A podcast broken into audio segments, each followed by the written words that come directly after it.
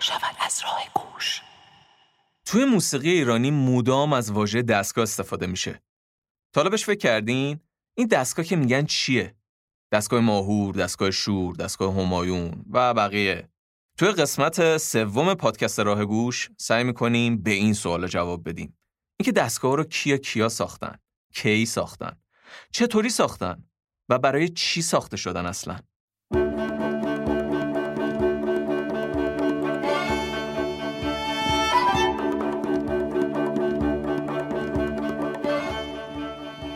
سلام. من اشکان شهریاری هستم و این قسمت سوم راه گوشه. ما در راه گوش به موضوعات مختلفی مربوط به موسیقی و به ویژه موسیقی در ایران می‌پردازیم.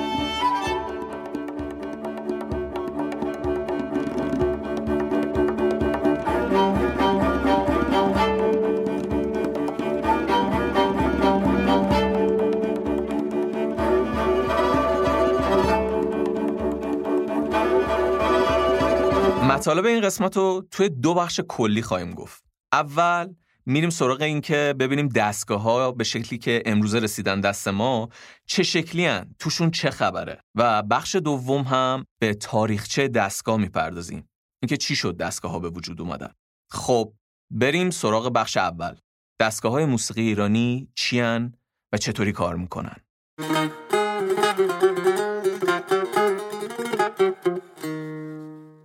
توضیحمون در رابطه با دستگاه رو بذارید با یه مثال شروع کنیم. فکر کنید که یه سری تور مسافرتی طراحی شده که از یه شهری شروع میشه و شما میرید به شهرهای دیگه. اما یه قانون مرکزی این وسط وجود داره و اونم اینه که شهری که باهاش شروع می‌کنید اون سفر رو همیشه باید دوباره بهش برگردین و بعد سفر به شهر بعدی رو شروع کنید. اینجوری نیست که از شهر اول شروع کنید برید شهر دوم بعد برید شهر سوم بعد برید شهر چهارم. اینجوری که اول از شهر اول شروع می‌کنید بعد میرید شهر دوم بعد برمیگردید شهر اول بعد میرید شهر سوم بعد برمیگردید شهر اول و بعد همینجوری. اما برگشت به شهر اول قانون اصلیه.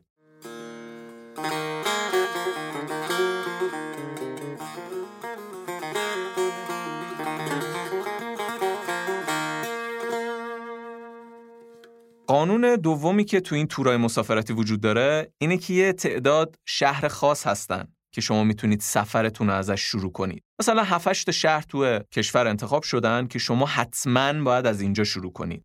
اسم تورای مسافرتی هم از همین شهرهای مبنا گرفته شده. مثلا یزد رو فرض کنیم. یکی از اون شهرهایی باشه که برای شروع انتخاب شده. اسم تورم هست تور یزد. یعنی شهر مبدعش یزده. میگیم اول باید از خود یزد شروع کنیم. خود یزد رو حسابی میگردیم بعد می‌تونیم بریم شهر بزرگ بعدی. مثلا کرمان که شهر بزرگ مجاور یزده. کرمان رو هم میگردیم حسابی و طبق قانونی که گذاشتیم دوباره برمیگردیم یزد. بعد در ادامه همون مسیر کرمان بالاتر خب بیرجنده. از یزد با هواپیما میریم بیرجند. حسابی میگردیم بیرجند و زمینی از مسیر کرمان دوباره برمیگردیم یزد. یکی از اون شهرهای بالای بیرجند هم مثلا بجنورده خب باز دوباره یه بلیت می‌گیریم از یزد هوایی میریم به بجنورد اونجا رو هم میگردیم زمینی از مسیر بیرجند و کرمان برمیگردیم یزد.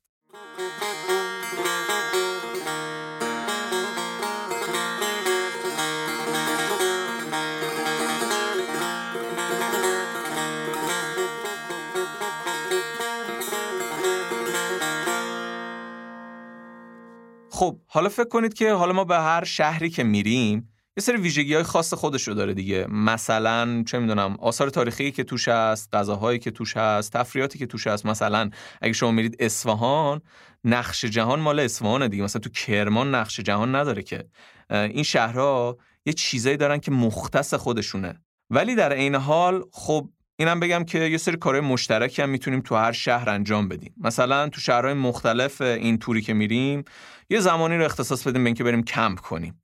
یا یه کوهی اون اطراف هست بریم سعودی هم بکنیم. یا اگه یه رودخونه ای است بریم یه شنایی بکنیم. شنا و سود و کمپ و اینجور چیزا کارهایی هستن که میشه تو شهرهای مختلف به اختزای موقعیت اون شهر حالا یا به دلخواه و سلیقمون انجام بدیم. یعنی دیگه خیلی این قضیه گره نخورده به اینکه چه شهریه.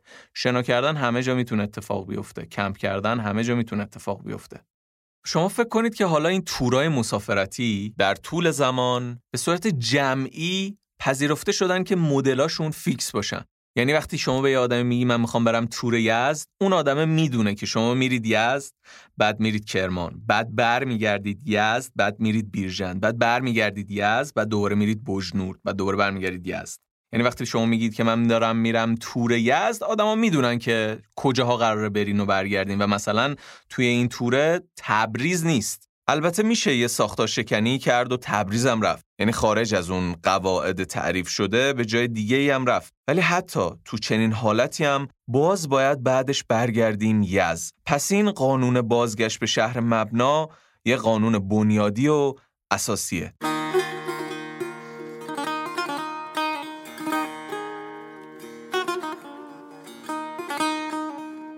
خب موضوع دستگاه های موسیقی ایران رو حالا دیگه وقتشه که بیاریم وسط. شهرهای مختلف ایران که تو اون مثالمون گفتیم توی موسیقی ایرانی میشن مقام ها. حالا مقام توی موسیقی ایران چیه؟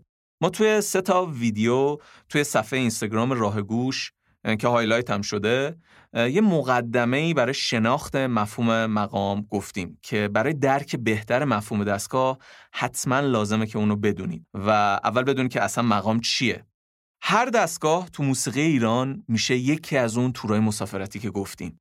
اگه یادتون باشه گفتیم که یه سری شهرهای محدود هستن که شما می‌تونید سفرتون ازش شروع کنید. این توی نسخه یا ورژن موسیقی دستگاهی اینطور میشه که یه سری مقامهای مبنا و مبدع وجود دارن که دستگاه با اونا شروع میشه و دستگاه هم با همون نامگذاری میشه و مدل اینجوریه که هی از اون مقامه شما میرید به یه مقام دیگه ولی دوباره برمیگردید به اون مقام مبدع دوباره میرید به یه مقام دیگه دوباره برمیگردید به اون مقام مبدع دقیقا تعریف سیستم یه چیز سیستماتیک دیگه. از یک میرید به دو برمیگردید به یک. دوباره میرید به سه برمیگردید به یک. حالا لازمه که بگم که این قضیه خیلی ساده شده. حالا همیشه اینجوری نیست که انقدر این رفت و برگشت یک به دو یک به سه یک به چهار انقدر تمیز اتفاق بیفته. حالا ممکنه این وسط یه پیچیدگی های دیگه هم در میون باشه. ولی برای اینکه ما بتونیم مفهوم خیلی ساده کنیم و هممون متوجه شیم از این مثال ساده استفاده کردیم.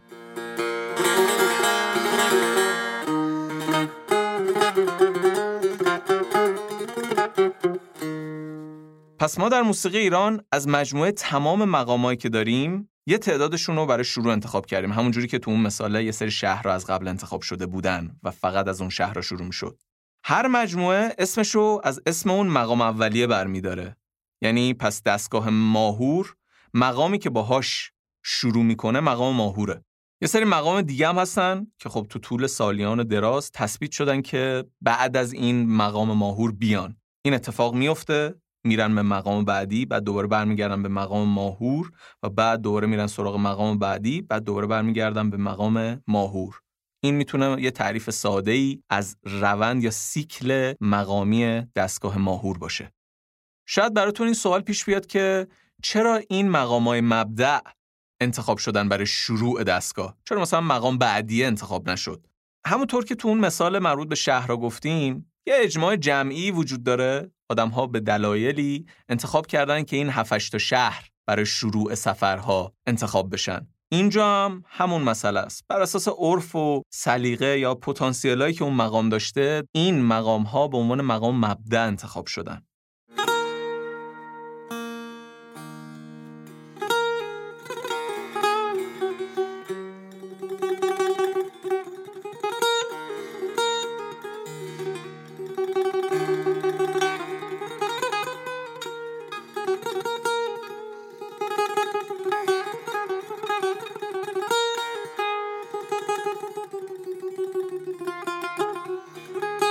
مقامایی که پشت هم میان یکی یکی از نظر زیر و بمی یا به تعبیر دیگر نظر جایگاه صوتی معمولا تو منطقه بالاتری قرار می‌گیرن تو منطقه زیرتری قرار می‌گیرن در واقع.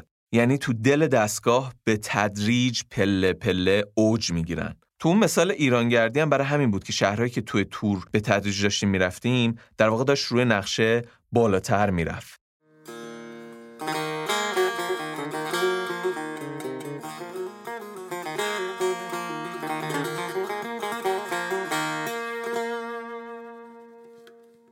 خب بریم دوباره از اون مثالی که در رابطه با تورهای مسافرتی زدیم یه استفاده کنیم. فرض کنید که این تورایی که طراحی شدن یه سرشون هستن که خیلی مفصل و پروپیمونن. یعنی شما میرید حداقل 7 شهر رو می‌بینید چیزهای مختلف جاهای مختلفی میرین و یه سری تورا هستن که خیلی جمع و جورن. در حد دو سه شهر رو میرید می‌بینین و تموم. خب حالا اگه بخوام توی موسیقی بگم توی موسیقی ایران اون سفرهایی که خیلی پروپیمونن و جاهای مختلف و زیادی رو میرید می‌بینید اسمشون میشه دستگاه و به اون مجموعه سفرهای کوچیک که توش دو سه جا رو میرید سر می‌زنید بهش میگن آواز دستگاه مثلا مثل دستگاه ماهور، چارگاه، سگاه، آوازایی مثل آواز ابوعطا، آواز دشتی، آواز بیات کرد و غیره. پس دستگاه ها و آوازها قوانینشون یکیه. این خیلی مهمه. دستگاه و آواز اونقدر فرقی با هم ندارن در واقع.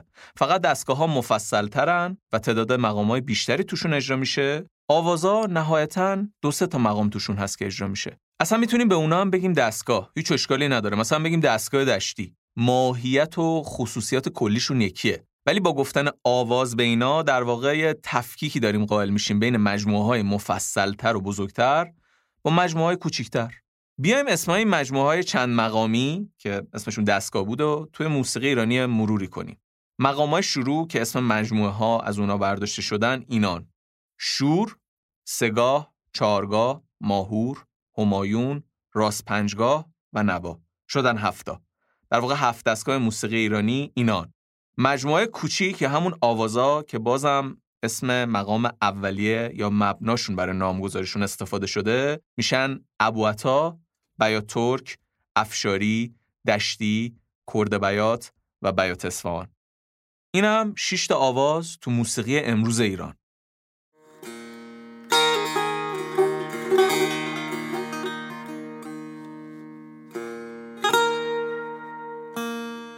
ما با اون مثال ایرانگردی پس ساختار کلی دستگاه تو موسیقی ایرانی رو گفتیم که چطوریه. دستگاه های سری چرخن شامل چند تا مقام. یه مقام مبدع داریم و مقامایی که پشت سرم میان و یکی یکی برمیگردن به مقام اولی. اینجا لازمه که فایل مهمی رو باز کنیم و اون هم موضوع مهم گوش است. اصطلاحی که امروز دیگه خیلی باب شده و همه جا میشنویم. مثلا میگن دستگاه فلان گوشه بهمان. حالا این گوشه چیه؟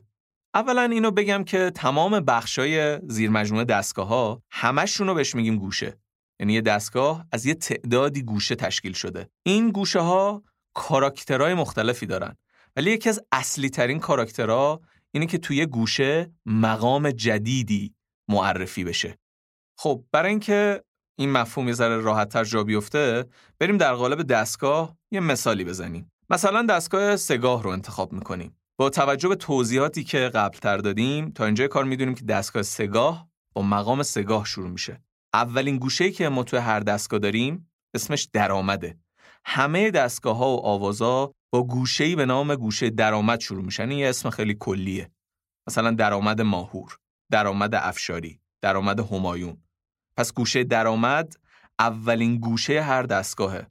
حالا شاید به ذهنتون مرسی خب چه خبره تو این گوشه درآمد؟ توی گوشه درآمد در واقع مقام مبدا معرفی میشه.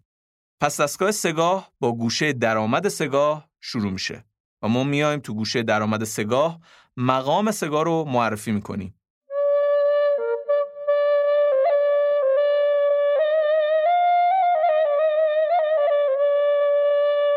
هر زمان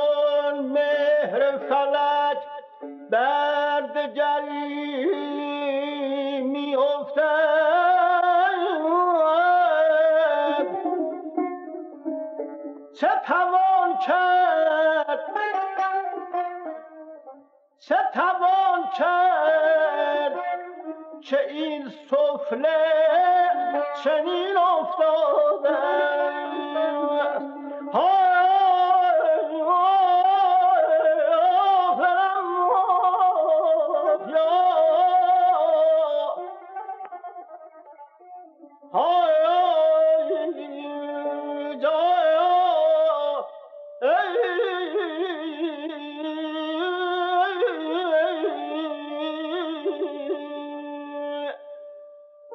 گفتیم که تو هر دستگاه ما به چند مقام میریم و دوباره برمیگردیم به مقام مبدع.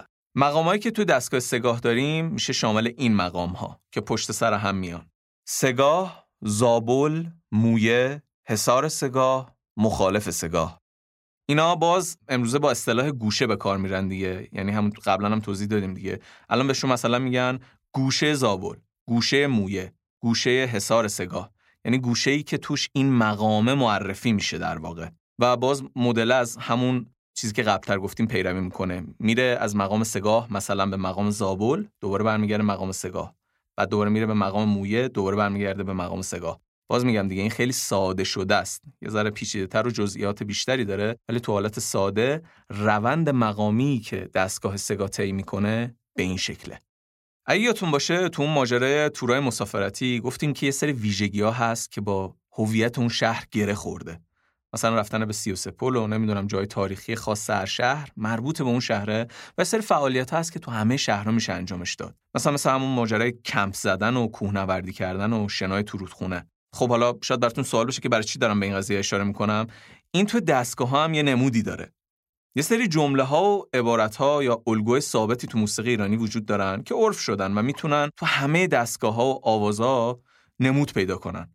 مثلا یکی از خیلی معروفاش که معمولا بعد از درآمد میاد اسمش کرشمه است کرشمه بر اساس یه وزن عروضی ساخته میشه.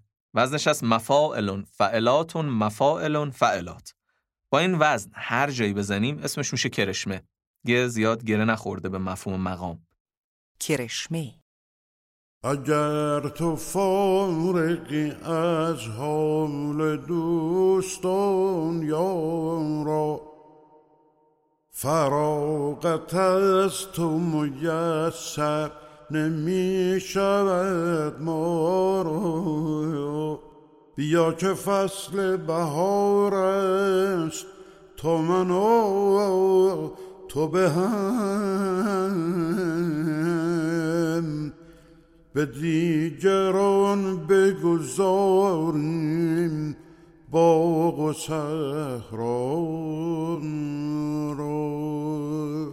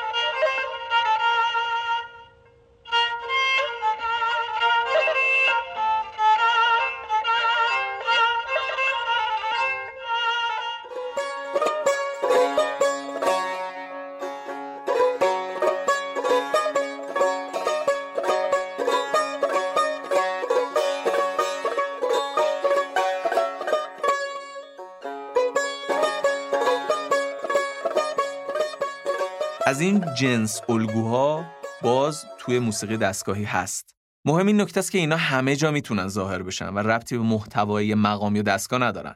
حالا مثلا علاوه بر کرشمه یه سری گوشه دیگه مثال بزنم مثلا میشه بسته نگار زنگ شطور پنج مویه زنگوله هزین هر کدوم از این گوشه ها یه ویژگی خاصه به خودشونو دارن که وقتی توی اون مقام زده میشن مثلا میشن زنگ شطور در مقام سگاه.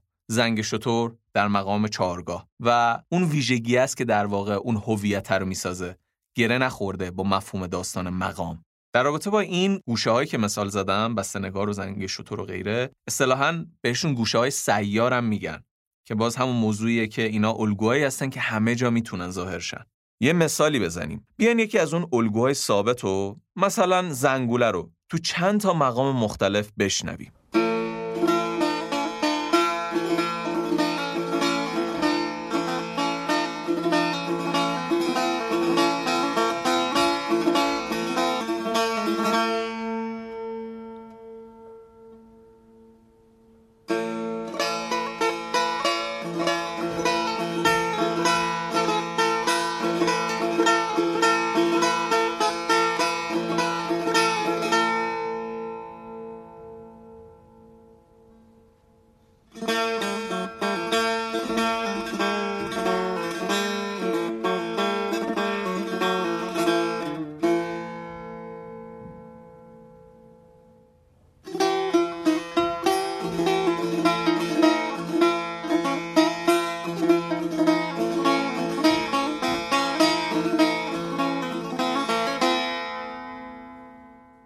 حالا بریم تو این مفهوم دستگاه یه جنبندی بکنیم. از درشت میایم به ریز.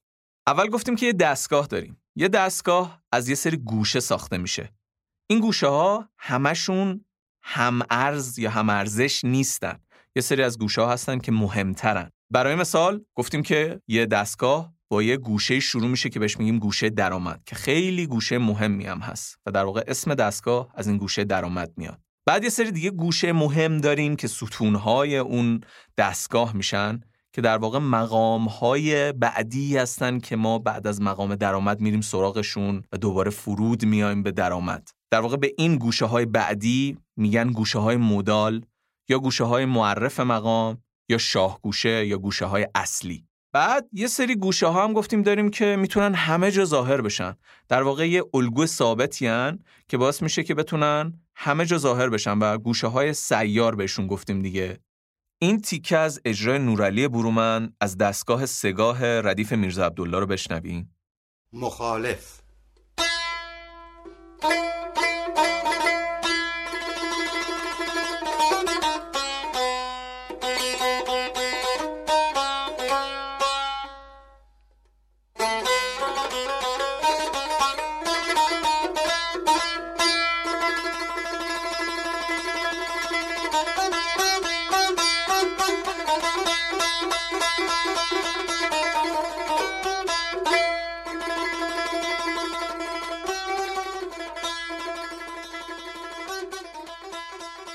تو گوش مخالف تو اون روند چرخه دستگاه سگاه در واقع یک مقام جدید معرفی میشه. طبق اون مثالی که در رابطه با تور یزد زدیم انگار رفتیم به یه شهر جدیدی. گوشه که بعد از این گوشه مخالف اجرا میشه یکی از اون الگوهاییه که همه جا می‌تونن ظاهرشن. نباشن هم مشکلی پیش نمیاد. یا هر کدوم از اون الگوهای ثابتی که گفتیم یه سری گوشه هستن همه جا اجرا میشن. می‌تونه یه دونه از اون گوشه ها اجرا بشه. فرقی نمی‌کنه. مهم اجرای مقام یا گوشه مخالفه. بستنگار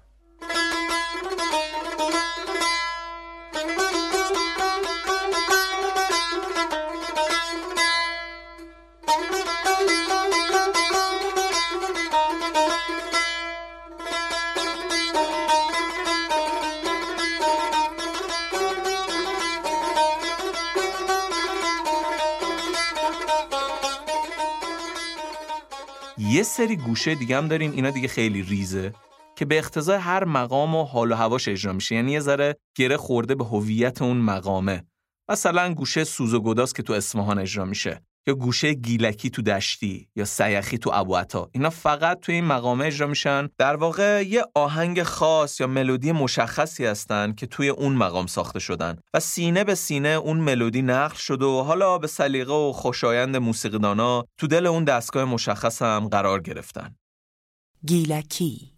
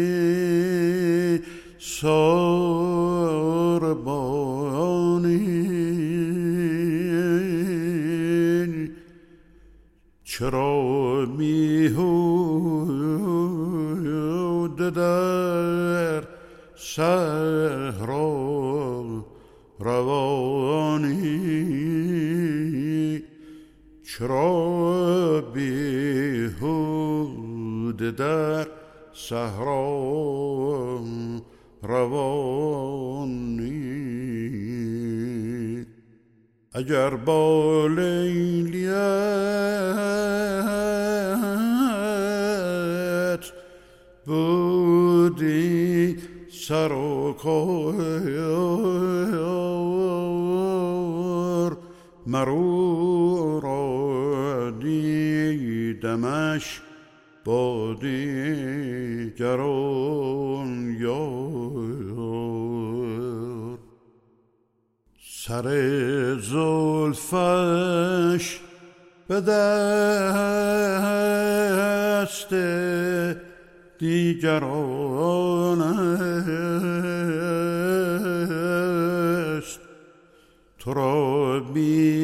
در صحرا روان است ظرف ساربان مجنون فغان کرد جوابش این ربایی را بیان. یه نکته که این وسط وجود داره مخصوصا برای کسی که قرار معلم موسیقی ایرانی باشن اینه که اجزای زیر مجموعه دستگاه رو ما به همش میگیم گوشه. اما این یه عیبی داره و اونم اینه که گوشه های مختلف تو دستگاه ها اهمیتشون متفاوته. پس این معلم موسیقی تو آموزشش باید اینا رو برای هنرجوش خوب تفکیک کنه. اینکه مثلا گوشه مخالف یه گوشه بنیادیه تو دستگاه سگاه ولی بعدش که بسته نگار می‌زنن در واقع یه که خب حالا ما بعد از مخالف میزنیمش و بهش میگیم گوشه بسته نگار. حالا اونقدر بود و نبودش حیاتی نیست اما بودن گوشه مخالف سگاه در سگاه خیلی حیاتیه. وقتی به هنرجو یه دستگاهی رو درس میدیم همه زیر مجموعه گوشه هاشو نباید فکر کنه که همه این گوشه ها با هم هم ارزشن. اینا اهمیت های متفاوتی دارن و باید بدونه یه گوشه جز کدوم یکی از اون گوشه هایی که گفتیم. علاوه اهمیت. بخش اولمون رو دیگه می‌تونیم اینجا ببندیم. ما با ساختار دستگاه و اینکه تو دستگاه ها چه خبر و چه اتفاقی میفته خیلی کلی آشنا شدیم.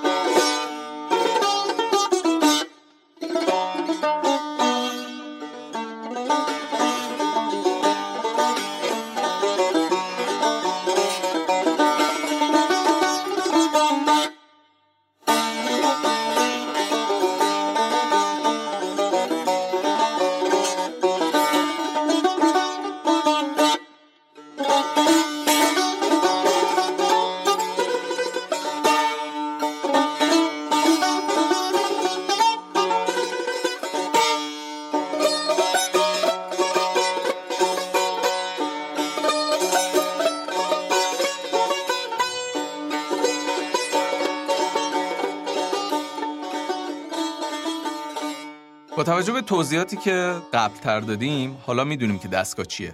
ولی خب سوالی که پیش میاد اینه که چه جوری ساخته شده؟ کی این شکل ساختار رو بهش داده؟ یا کیا؟ کیا اومدن گفتن ما یه مجموعه درست می‌کنیم مثلا به نام همایون. تو این مجموعه مثلا مقام A و B و C فقط هم اینا و به این ترتیب اجرا میشن. دست آخر هم مثلا برمیگردیم به مقام همایون و این میشه چرخه این دستگاه. بعد مثلا دستگاه بعدی یه جور دیگه. دستگاه بعدی یه جور دیگه. کیا این قواعد رو تعیین کردن؟ چیزی که همین اول باید بپذیریمش و بر این مبنا بریم جلو اینه که بر اساس تمام رسالات و مستنداتی که تا امروز به دست ما رسیده پاسخ دقیق و قطعی به این پرسش وجود نداره. و همه مطالبی که در خصوص تاریخچه دستگاه گفته میشه همشون یه جورایی حدس و گمانه. حالا دو تا سوال اولیه که میشه اینجا در خصوص پیدایش دستگاه ها مطرح کرد میشه اینا. اولا اینکه قبل از اینکه موسیقی ایران در قالب مجموعه دستگاه ها و آوازها در بیاد چطوری بوده؟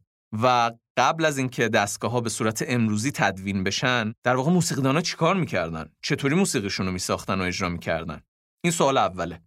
و دوم اینکه اصلا بیایم ببینیم خود این کلمه دستگاه توی رسالات از کی وارد ادبیات موسیقی ایران شده. حتی فارغ از اینکه معنی دستگاه دقیقا چی بوده تو ذهن موسیقی دانایی که این رسالات رو نوشتن بیایم ببینیم خود این واژه قدیمی ترین زمانی که توی رساله ها اومده کی بوده.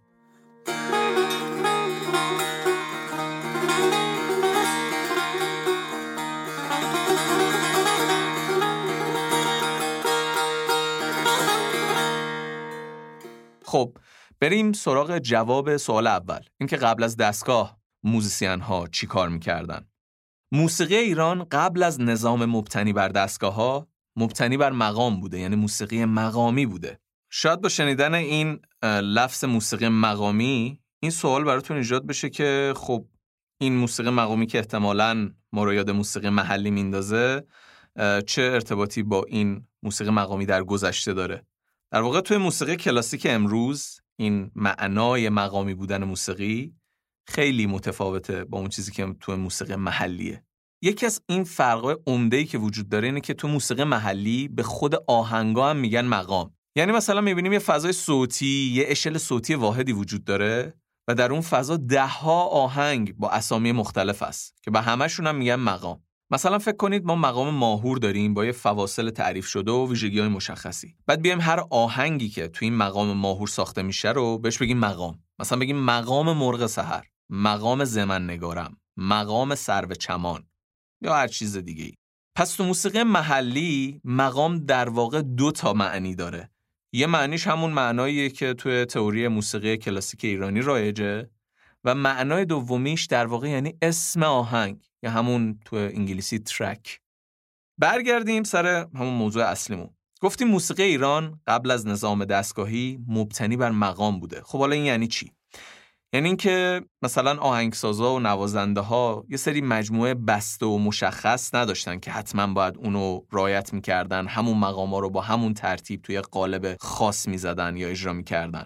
فرض کنید که مثلا یه طبقی داریم یه سینی داریم که روی این سینی ها مقام های موسیقی ایرانیه. خب موسیقیدان قبل از دوره دستگاهی می‌تونست بره سراغ هر کدوم از اونا و یه قطعی رو بزنه بسازه و اگه خواست بازم بره سراغ هر کدوم از مقام های دیگه که اونجا وجود داره. هیچ اولویتی وجود نداشت که حالا باید حتما بعد از این مقام بری سراغ اون مقام. ولی تو نظام دستگاهی همچین حالتی نیست. محیط بسته تره مقامایی که درست میشن طبق اصول و چینش خاصی هن. حالا یعنی فکر کنید که تو اون طبقه یه سری جعبه یه سری box وجود داره که شما تو اون box ها یه سری انتخاب ها دارید یه سری چیزها دارید که فقط می‌تونید از همون چیزهایی که تو اون جعبه هست استفاده کنید.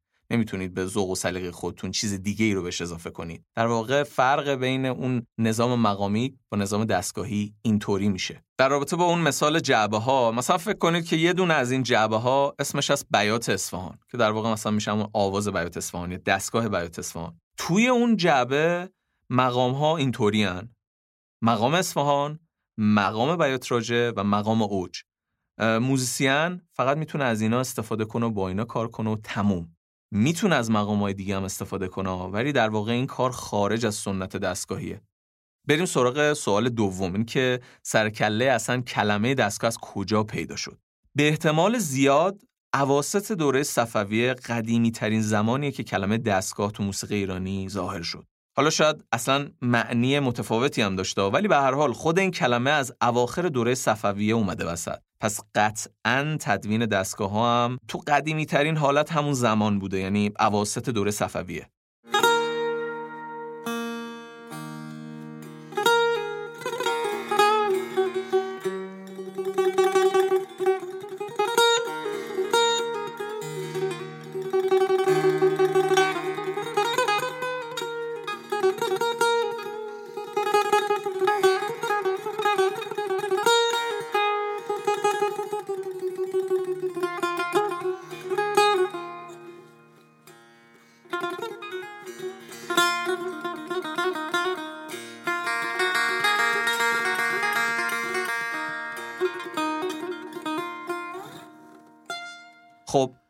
پس موسیقی قدیم در ایران موسیقی مقامی بوده و الان تبدیل شده به موسیقی دستگاهی. نکته که باز حاصل پژوهش های زیادی توی این حوزه است و خب نتیجه گیری مهمی هم هست اینه که تحول از موسیقی مقام محور به موسیقی مبتنی بر دستگاه یه تحول تدریجی بوده. اصلا یک بار اتفاق نیفتاده. برای بهتر فهمیدن این موضوع لازمه که بریم به دوره صفویه. جغرافی ایران در اواخر صفویه و خب بعدا شروع دوره قاجار رو تصور کنید. این تحول در واقع توی این جغرافیا رخ داده. چون موسیقی کلاسیک ایرانی تو دوره بعد از اسلام به لحاظ نظری تو حوزه خلافت اسلامی بوده و در واقع یه چیز واحد بوده که امروز ما بهش میگیم موسیقی ایرانی عربی ترکی. اما در جغرافیای ایران بنا به دلایلی اون سنت چندین قرنه یعنی همون موسیقی مقامی دوران خلافت اسلامی از اواخر صفویه یه شکل و ساختار متفاوتی به خودش می‌گیره. در حالی که توی موسیقی ترک و عرب همون سنت تداوم پیدا می‌کنه و هنوزم همونه.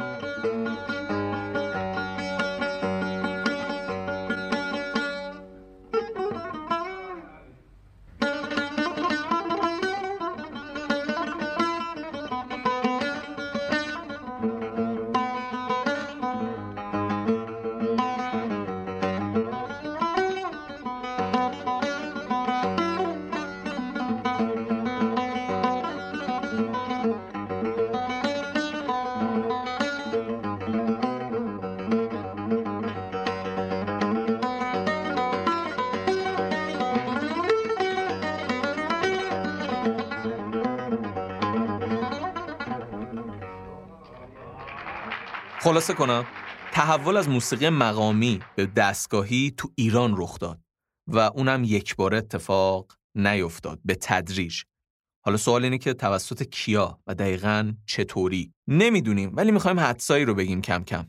اینجا چندین نظریه وجود داره برای اینکه این مفهوم رفتن از موسیقی مقام محور به موسیقی دستگاهی رو توضیح بده. یه نظریه اینه که میگه اساسا ساختار دستگاه یه تبار ایرانی هندی داره. خب تو دوره صفویه یه عده‌ای از هنرمندار مهاجرت کردن به دربار هند و همون دوره‌ایه که تو ادبیات هم بهش میگن سبک هندی. تو هنرهای دیگه هم یه تأثیر و تعاملی پیش اومد که قابل ردیابیه. توی متون هندی اون دوره در خصوص موسیقی اصطلاح فارسی دستگاه هم نه تنها وجود داشته بلکه حتی از ایران هم رایشتر و مرسومتر بوده. راک هندی. یا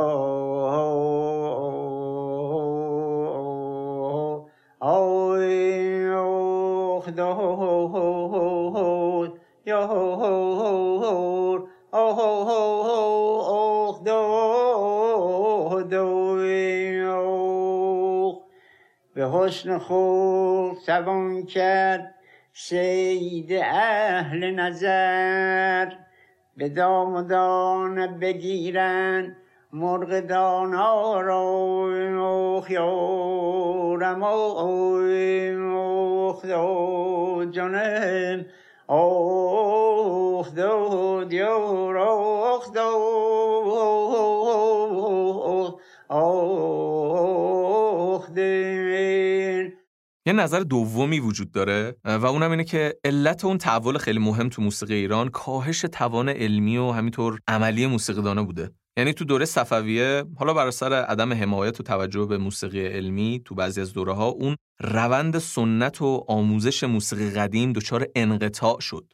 سواد و دانش به طور کلی و سواد عربی به طور ویژه کم میشه. پس موزیسین ها بهره ای از اکثر رساله های موسیقی که به زبان عربی بوده نمی‌تونن ببرن و در خصوص کاهش توان عملی نوازنده هم حالا به دلایلی میگن توان بداه پردازیشون کم میشه. یعنی مثلا دیگه نوازنده نمی‌تونه نیم ساعت بشینه مقام و به قول امروزی شخم بزنه و انواع بست و گسترش رو انجام بده. در واقع مطلب کم میاره. برای همین چه آهنگساز چه نوازنده کم کم مجبور شدن بیان و کمی بیشتر از گذشته مقام رو عوض کنن. و این عوض کردن ها کم کم بر اساس سلیقه و زیبایی شناسی و عرف و عادت به تدریج تثبیت میشه و مجموعه های درست میشه که میشن جد دستگاه های امروزی. البته این یه نظریه است. و نظریه های دیگه هم وجود داره. نظریه مخالف دقیقا این نظرم وجود داره. و اونم اینه که در واقع میشه سومین نظریه‌مون. اینه که خیلی معتقد به کم سواد شدن و کم توان شدن موزیسین های ایرانی نیستن. میگن این تحول یه ترجیح زیبایی شناسانه بوده. یعنی بیشتر از اون که جبری بوده باشه یا تحمیلی آگاهانه بوده. در واقع یک انتخاب بوده.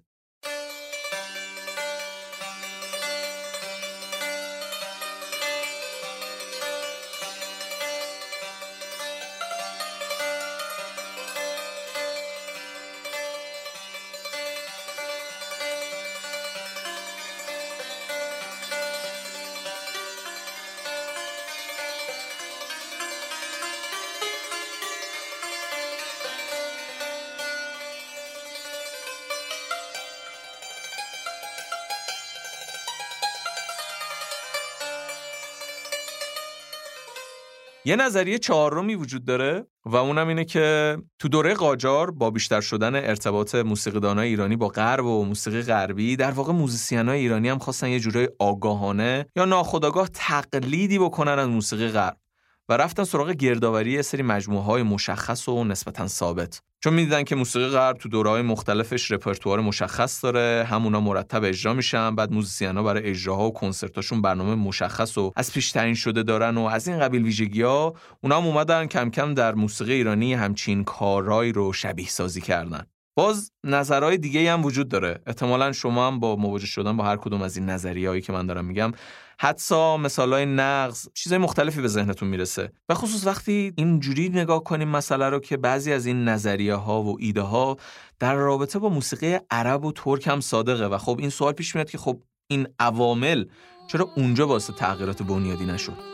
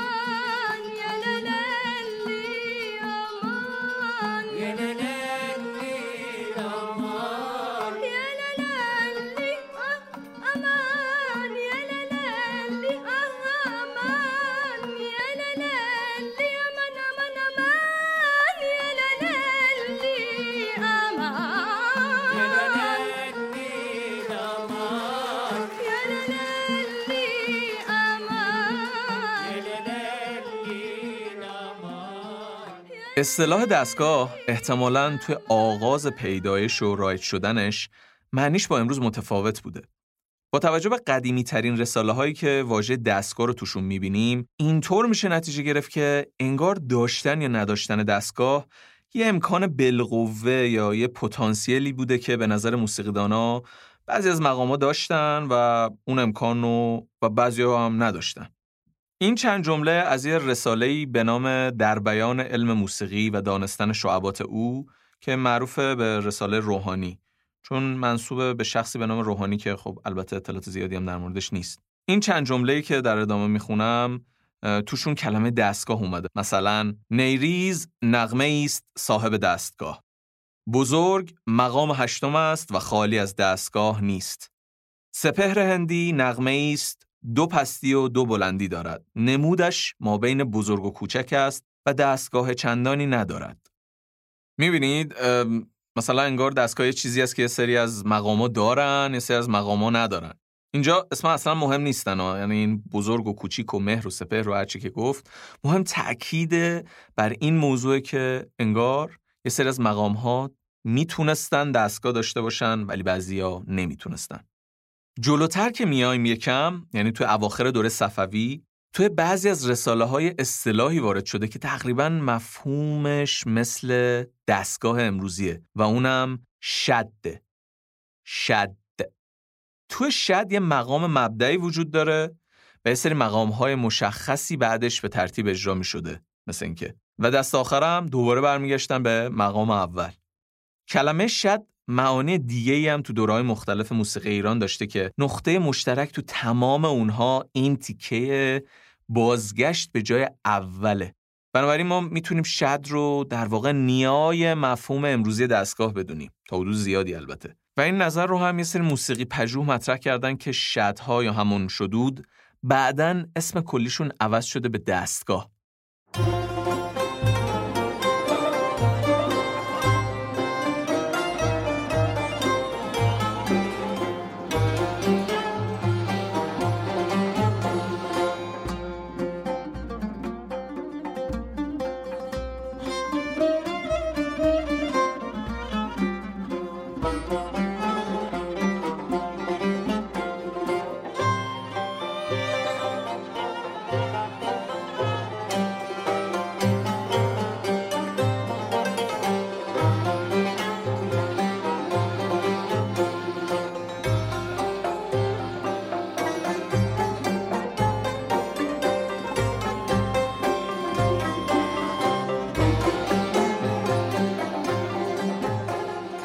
این وسط چیزی که به گنگ بودن داستان اضافه می‌کنه حالا گذشته از اسامی مقام ها بحث تعدادشونه. یکی دیگه از قدیمی ترین رساله های دوره صفوی اصلا اسمش از چهار دستگاه اعظم. نویسندش هم گمنامه.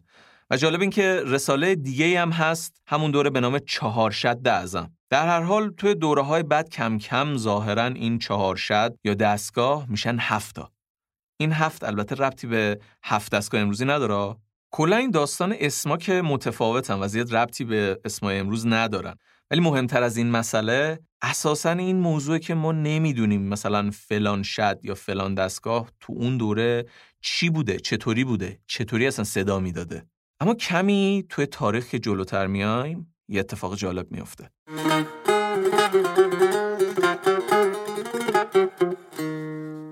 به دور قاجار و دربار فتلی شاه که می‌رسیم یه رساله‌ای که نویسندش بعضی میگن زیادین یوسف بوده اسمش بعضی هم میگن یوسف نامی بوده اهل کاشان و یهودی هم بوده. یه رساله‌ای به نام کلیات یوسفی می نویسه توی این رساله به سراحت صحبت از شخصی به میون اومده که بنیانگذار دوازده دستگاه بوده و اینکه اسامی دستگاه ها هم کمی بیشتر به ترکیب امروزی شبیهن حالا نکته جالب اینه که یه ذره قبلتر توضیح دادم دیگه. مثلا یه چهار دستگاه یا چهار شدی وجود داشت که شد هفت تا. حالا اینجا هم می‌بینیم که یهو شد دوازده تا. اینکه دقیقا چه اتفاقی افتاد که این چهار شد هفت تا هفت شد دوازده باز خدا می‌دونه.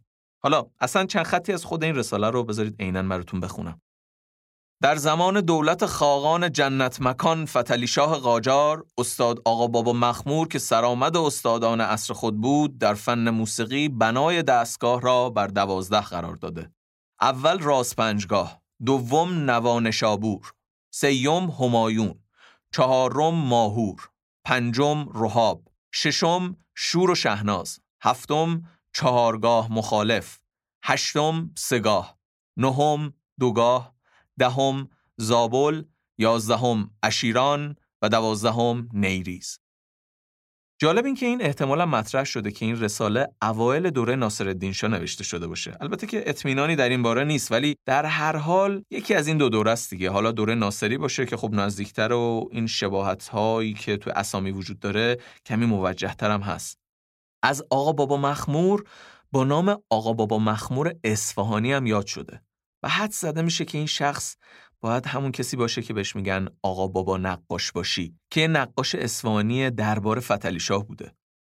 از موسیقیدانای دربار فتلی شاه اسم دو تا زن برده شده به نامهای زهره و مینا که میگن شاگردای آقا بابا مخمور بزرگترین استاد موسیقی زمانه بودن. ولی در هر حال این اطلاعات که احتمالاً به واسطه یه شخصی به نام رجب علی خان کرمانی که شاگرد آقا بابا مخمور رو از مطربای دربار فتلی شاه بوده نقل شده میشه حد زد که خب حالا توصیفای استاد شاگردی و یه جور اقراقی هم توش هست دیگه. می‌بینید؟ هر صحبتی که می‌کنیم کلی اما و اگر و شاید هم توش هست دیگه و همینه که ما حقیقتا با اطمینان هیچ اطلاع دقیقی از تحولات موسیقی و به ویژه افرادی که تو این تحول نقش مشخص مهمی داشتن متاسفانه نداریم. خب زهره و مینا اینجوری که از شواهد برمیاد و اسناد و مدارک خودشون دو تا از musician ای خیلی قدر اون دوره بودن. حالا فکر کنید که میگن اینا شاگردای آقا بابا مخمور بودن. پس خب به احتمال زیاد این آدم باید musician چیره دست و بزرگی می بوده باشه. در هر حال چیزی که می‌دونیم اینه که یه سری چینشایی از مقاما کم کم توی موسیقی ایرانی باب شد و اوایل دوره قاجار دیگه این مناسبات تثبیت میشه مثل همه چیزای دیگه در دوره صفوی خب تغییرهای بنیادین زیادی اتفاق افتاد که مهمترینشون همون رسمی شدن مذهب شیعه است. توی موسیقی هم مناسبات جدیدی کم کم ریشه دون. تو دوره صفوی علم موسیقی یه تنزلی پیدا کرد. در واقع همه علوم یه تنزلی پیدا کردن. البته این به این معنی نیست که موسیقی کم رونق شد تو دوره صفوی. انقدر رساله از اون دوره باقی مونده که بگیم موسیقی هنوز در ایران رونق داشت ولی به لحاظ نظری لاقل یه گوسستایی رخ داده بود. یعنی انگار یک قطع رابطه ای با اون سنت قدیمی اتفاق افتاد. بعد از دوره صفوی هم که یه دوره از آشفتگی ها و عدم ثبات ها بود تو ایران که خب البته با روی کار اومدن قاجارا و یه نظم و نظامی پیدا کردن مملکت موسیقی هم شکل و شمایل و در واقع نظم جدید و نوینی به خودش می‌گیره. میشه این فرض رو پذیرفت که عدم پیوستگی و نظم و ثبات توی دوره صفویه تا شروع دوره قاجار تو همه شعونات جامعه بالاخره خودش رو داشت جوری نشون می‌داد. اما با روی کار اومدن حکومت قاجار تثبیت نظام جدید که خب ریشه توی محتوای موسیقایی گذشته داشت اتفاق افتاد که این در سایه اون نظم و امنیت جدید بود.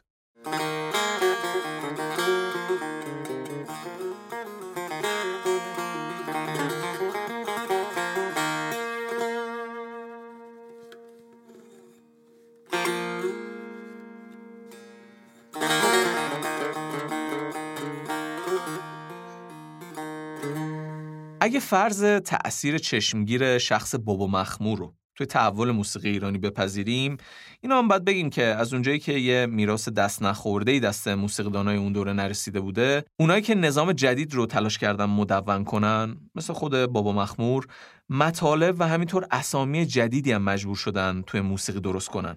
مثلا جالبه که خیلی از اسمایی که توی موسیقی امروز شاید به گوش هر ایرانی رسیده باشه مثلا مثل ابو یا شور اینا اصلا تو موسیقی قدیمی ایران تو هیچ رساله ای نیستن. و معلومه که تو نظام جدید کم کم این اسما گذاشته شده.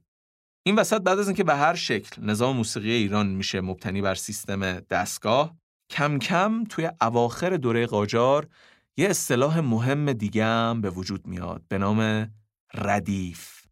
بخش دوم بحثمون که در رابطه با تاریخچه نظام دستگاهی بود رو می‌خوام با صحبت در رابطه با اصطلاح ردیف تموم کنم.